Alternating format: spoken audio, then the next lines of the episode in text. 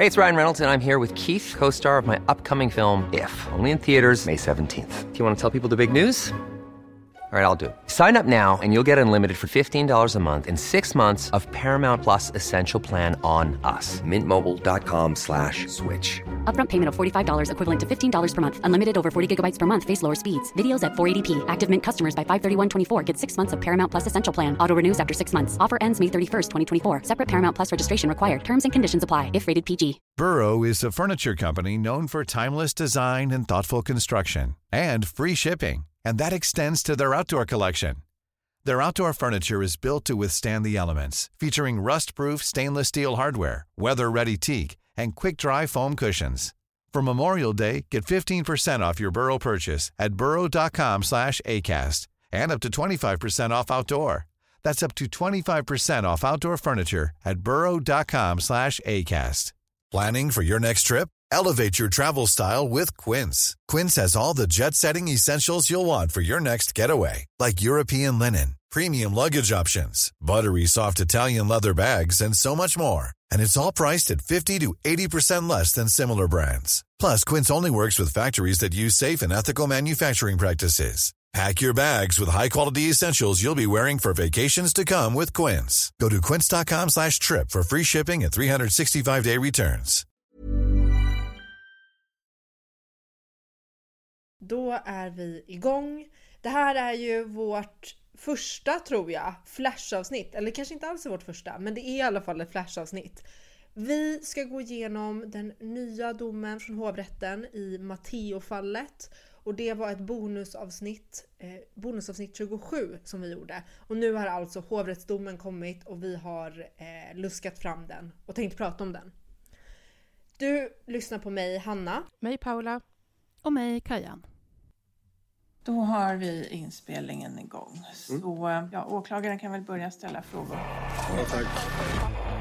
Det här är Nyans, feministisk true crime med Kajan, Hanna och Paula.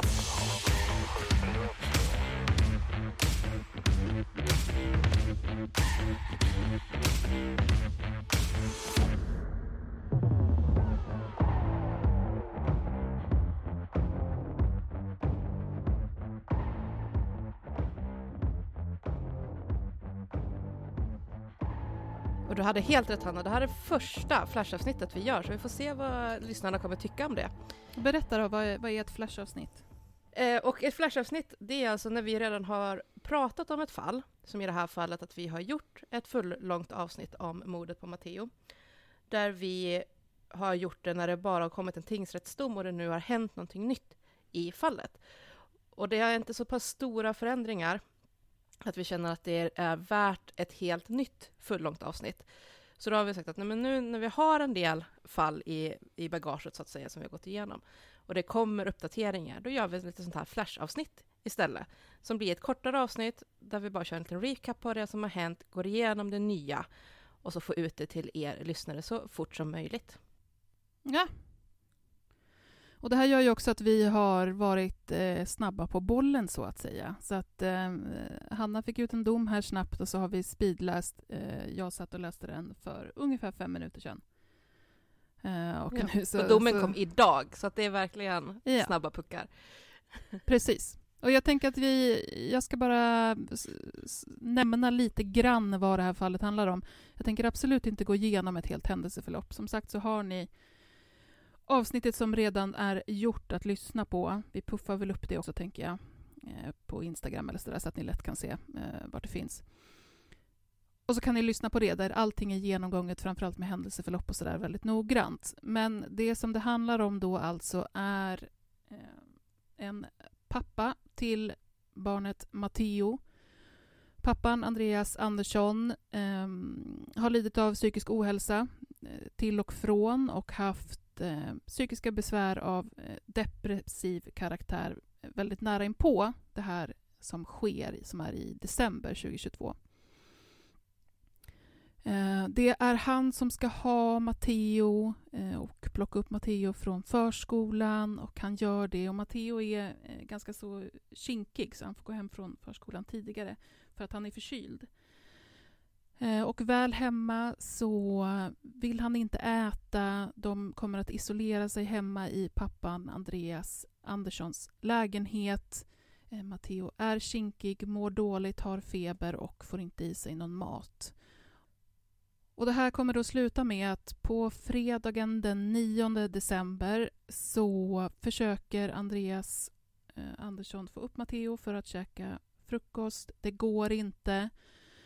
De hamnar i sovrummet där Matteo sätts ner på golvet. Eh, Matteo fortsätter att gråta och kinka och hans pappa plockar upp honom och berättar sen att det är för att trösta honom men att det blir helt galet. Eh, Det slår slint. Han orkar inte med kinkljudet längre, vill bara att det ska sluta. Så det han gör är att han tar tag om Matteo, eh, tar tag om hans huvud och trycker huvudet bakåt i eh, okänt antal sekunder. Man, man pratar om ett, ett tryck som pågår typ från 5 till 20 sekunder, någonting sånt. Det, han har svårt att uppskatta det. Eh, och det här vet vi ju att Matteo eh, kommer att dö av. Och sen går, eh, eh efter att eh, hans pappa har förstått att Matteo har avlidit, så går han runt i lägenheten och sen så larmar han också. Eh, vi kan väl också lägga till här att han, han samarbetar under utredningen. Han eh, eh berättar så detaljerat som han menar att han kan. Och, och sådär. Men eh, Hanna, ska du säga någonting om vad, vad var det man kom fram till i tingsrätten? Yes. Nu sitter det någon jävel här och spelar panflöjt utanför mitt fönster. Vad så jag vet inte om det kommer höras. Jag känner jag sprang runt i panik och försökt få förstå var det här ljudet kommer ifrån. Men ja, vi får leva med det om det kommer in.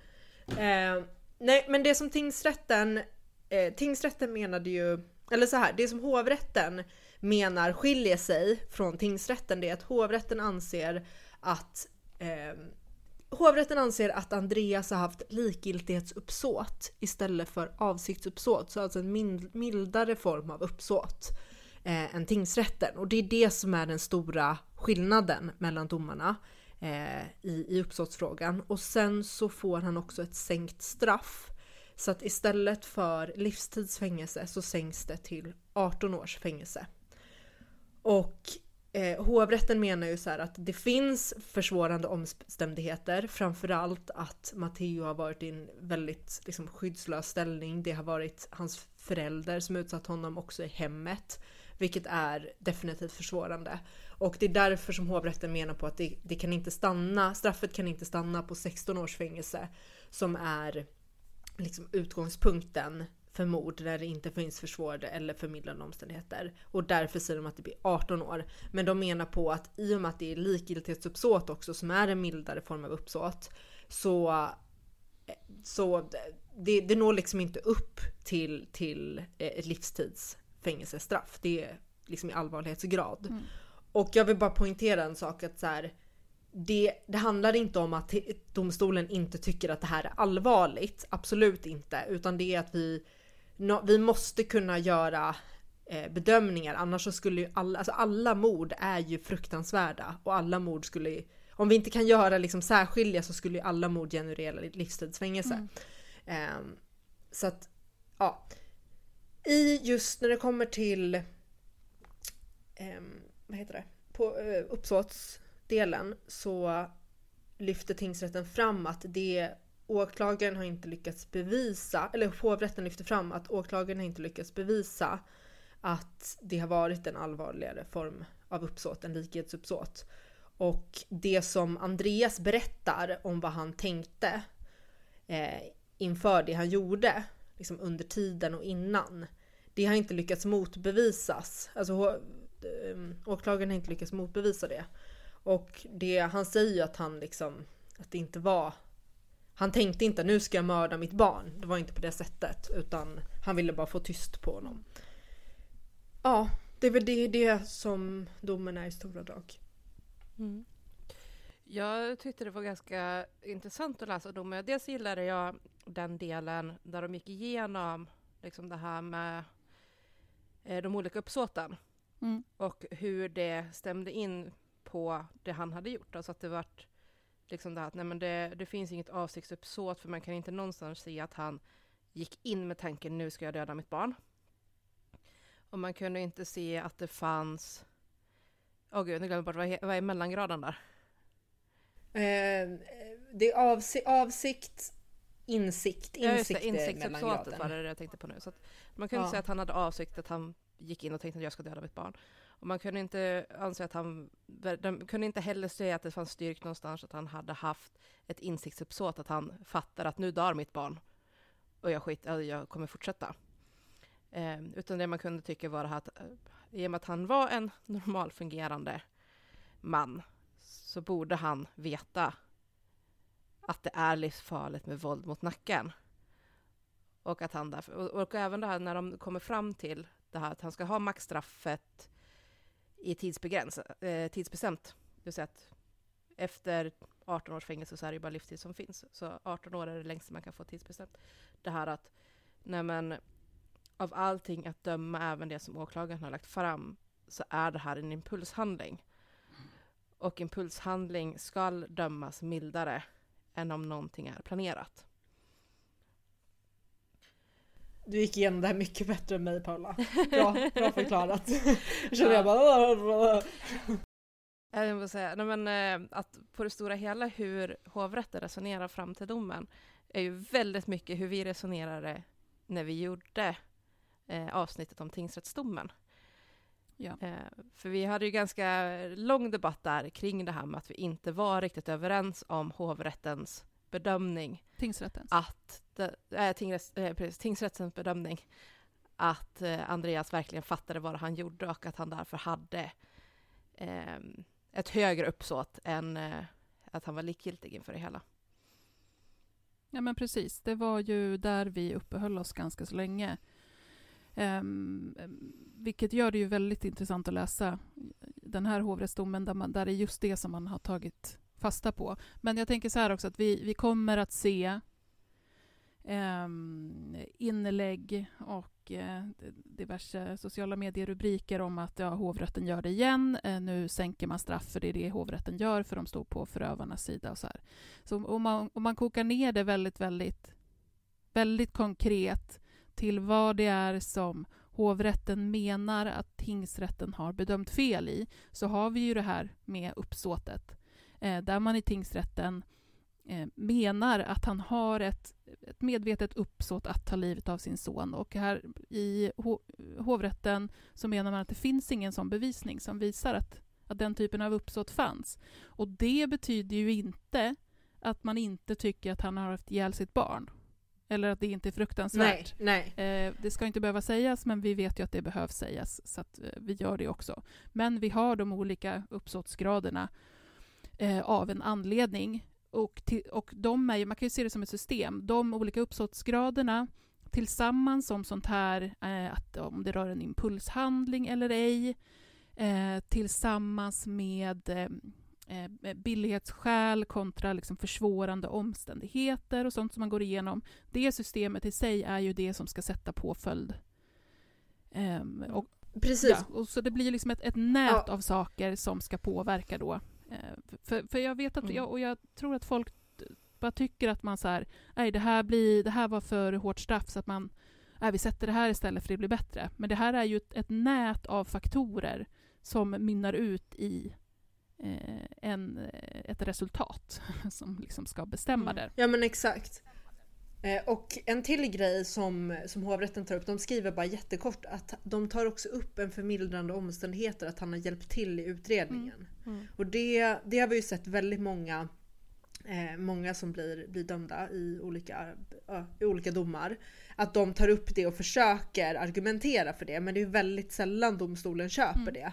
Men i det här fallet så köper de det. Jag tycker det är synd att hovrätten inte har något längre resonemang kring det. Utan de bara skriver kort och gott att han har varit hjälpsam, det här är förmildrande. Jag skulle kunna, ja jag håller med, det borde varit med. Jag, jag, det jag tänker kring det är att i andra fall där man är så här, vi skulle ändå ha fått reda på vad som hade skett. Vi hade ändå hittat det här mordvapnet, vi hade ändå hittat den här kroppen här, vi hade de här vittnesmålen, det hade vi ändå fått fram. Vi hade fått fram hur din telefon hade rört sig och så, när det finns den typen av bevisning för att det är ett sånt fall. Här finns ju inte det, utan det finns bara ett avlidet barn och sen så finns det en pappa som är med och ser precis. Så Ja. utan hans medverkan så går det ju inte. Han har antagligen inte kunnat bli dömd. Alltså om han bara ringde 112 och sa att jag hittade mitt barn så här i sängen han sov. Han var sjuk, då är det inte... Alltså nu har inte jag gått igenom liksom, rättsmedicinska protokollet så.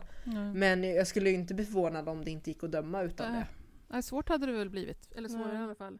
För det, Ja, och alltså det är ju inte en säker... Alltså är, finns det ingenting utöver som hade gjort att det hade glömt någon misstanke om att någonting hade hänt så hade man ju inte ens gjort en obduktion om inte pappan hade velat göra en obduktion. Och då hade man inte sett att det fanns skador på, eh, på nacken och på heter, övre märgen och det här som man sa liksom var skälet. Utan då hade man kunnat ta och sagt att ja, men han är ett väldigt litet barn och ibland händer det på väldigt små barn att de får andningsuppehåll när de är väldigt sjuka. Mm. Ehm, och, och var han då i ett annat rum? Ja, det är inte säkert att han hade upptäckt det i tid. Det, det är inte supervanligt, men det händer. Det är inte så pass ovanligt att det är eh, orealistisk grej att säga. Men istället så säger han faktiskt ärligt rakt av. Jag ville bara få honom att sluta skrika.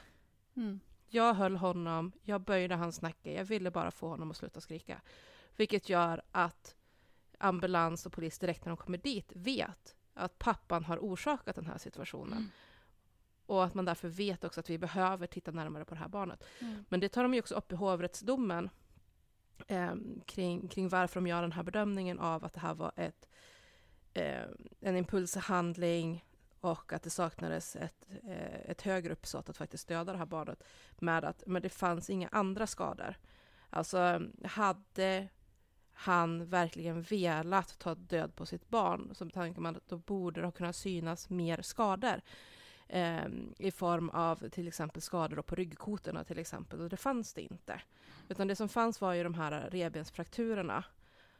Och i tingsrätten så tryckte man ju lite mer på dem och menade på att de tydde på att han hade använt eh, ett hårdare våld eller vad man ska säga i sitt grepp och så, att det var pappan som därför orsakade de här frakturerna. Medan hovrätten säger mer att ja, men den här experten säger att det kan vara på grund av pappans våld. Det kan också vara på grund utav eh, att han gjorde hjärt och lungräddning.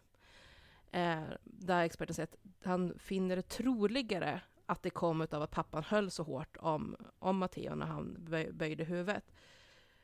Men hovrätten säger att han är så pass osäker att man kan inte liksom använda det och säga att det är bevisat att pappan höll så hårt att han knäckte Matteos revben. Um, och det blir ju ytterligare liksom en, en grej i det hela, att säga att, ja, och därför är det inte bevisat att han hade ett högre uppsåt än, än likgiltighet i det här. Nej, och det, det huvudsakliga resonemanget som vi förde i, i avsnittet när vi går igenom det är att det finns så väl dokumenterat kring Andreas Anderssons psykiska ohälsa ehm, och, Mm. och hur den har eskalerat och hur den har tagit sig uttryck. Eh, det finns i form av kontakter med vården eh, och så vidare. Eh, så, så att det med hans förklaring, hur det liksom eh, eskalerar, de är instängda i lägenheten, hans psykiska hälsa är väldigt dålig och sen så slår det slint eh, under de här Mm. sekunderna som det rör sig om. Och Mm. när det inte finns någonting annat som talar för att det skulle vara eh, någon plan eller en, en, ett uppsåt bakom det, så är det ju det Mm. man får gå på. När det inte finns någonting annat som, Mm. pek, som pekar eller bevisar eh, ja, något annat, så, så är det ju det här man Mm. får gå på. Jag tycker också att det är värt ändå, just för att bemöta redan i förväg lite det här när de, när de, de här kritiken som kommer att komma av att hovrätten är för snälla och eh, man till exempel tycker någonstans kanske så att ja, men har man mördat ett barn så ska man alltid få livstid eller, eller någonting i den li, i linjen. Liksom att eh, hovrätten skriver ju faktiskt upp eh, strafflängden. De, de resonerar ju liksom från, med exempel från Högsta domstolen att ett mord av normalgraden så att säga eh, skulle ligga någonstans på 16 år i fängelse. Men eftersom det här handlar om ett väldigt litet barn som var helt eh, skyddslös, som var i sin pappas vård Mm. och så vidare, så är det försvårande omständigheter och därför ger man eh, max tidsbegräns, eh, tidsbestämt. Medan däremot det är mycket andra grejer som gör att det samtidigt inte når upp till att bli en livstidsdom. Ja, jag menar lika fall ska ju behandlas lika, olika fall ska behandlas olika. Det är ju det som är, det som är grejen. Och jag tycker att det blir helt orimligt att säga att eh, liksom, dödar man, eh, det kunde låta jättekonstigt om man säger högt, men, men att man ska ha såna här schabloner som är rakt av alla. När det är det här typen av mordet, då är det oavsett hur stor skillnad det är så ska det vara samma straff. Jag kan tycka att tortyrmord som löper under flera dagar där offret misshandlas och torteras i liksom flera dygn och sen mördas ska, ska få ett strängare straff Mm. än någon som dödar det snabbt, dödar en annan person väldigt snabbt. Ja, men jag, jag tycker liksom Ja. inte ens att det är, något, alltså, att det är kont... För, Nej, det är inte... vi, jag vet att vi har varit inne på och pratat om det, men naturligtvis så ska brott inom samma brottskategori kunna värderas olika. Det, och när Ja. man pratar om påföljd. Liksom. För, för att det här handlar inte på något sätt om att man säger att aha, så det är, ing- det är alltså ingen fara med att eh, ha ihjäl sitt barn. Naturligtvis är det det. Om man, om man säger att det är... Och det kan man ju också säga att i överklagandet så, så vill ju försvaret gå på linjen eh, det är väl vållande man pratar om, va? eller dråp till och Ja, med. grov misshandel och våll, grov, grov misshandel och vållande till annans död alternativt dråp Ja. är det de vill ha. Precis, och det här går ju hovrätten inte på. Utan man menar att det här är Mm. mord och det här ska dömas som mord och man lägger dessutom på, man skärper dessutom straffet eh, utifrån eh, Mm. normalgraden ytterligare eftersom det är ett litet barn som mördas i sitt hem. Mm.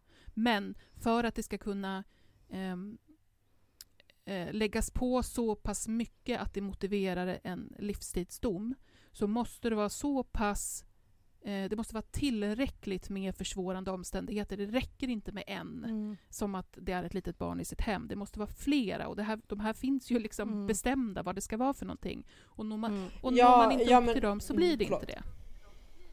Nej, och d- de lyfter ju fram flera domar från Högsta domstolen som de har som liksom Ja. referensram utifrån vad det ska bli för straff. Och det ska man också komma ihåg att domstolar, de, de kör ju inte på, bara på känsla vad de, vad de tycker utan de måste ju följa praxis Mm. och ska döma. Det ska man väl ha en rätts en enhetlig rättstillämpning. Mm. Eh, och då, då går det inte... Ja. Det handlar ju om Eh, rättssäkerhet. men, ja, ja men exakt. Eh, jag tycker att det här är en bra dom från hovrätten och jag håller med dem. Mm. Vi ska avrunda. Men jag, jag skulle rekommendera folk att faktiskt försöka läsa domen. Eh, för att man kan lära sig en hel del av den, speciellt som hovrätten faktiskt går igenom de här olika eh, motiven, höll jag på att säga. Eh, men graderna.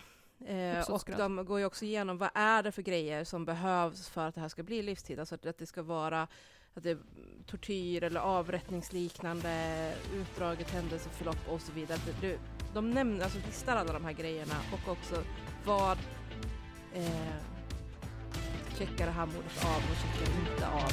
Varför blir domen där den blir? Så istället för att gå på känslor nu och känna att åh, jävla hovrätter som bara sänker. Gå i, läs domen, lär lite grann varför sänkte de den.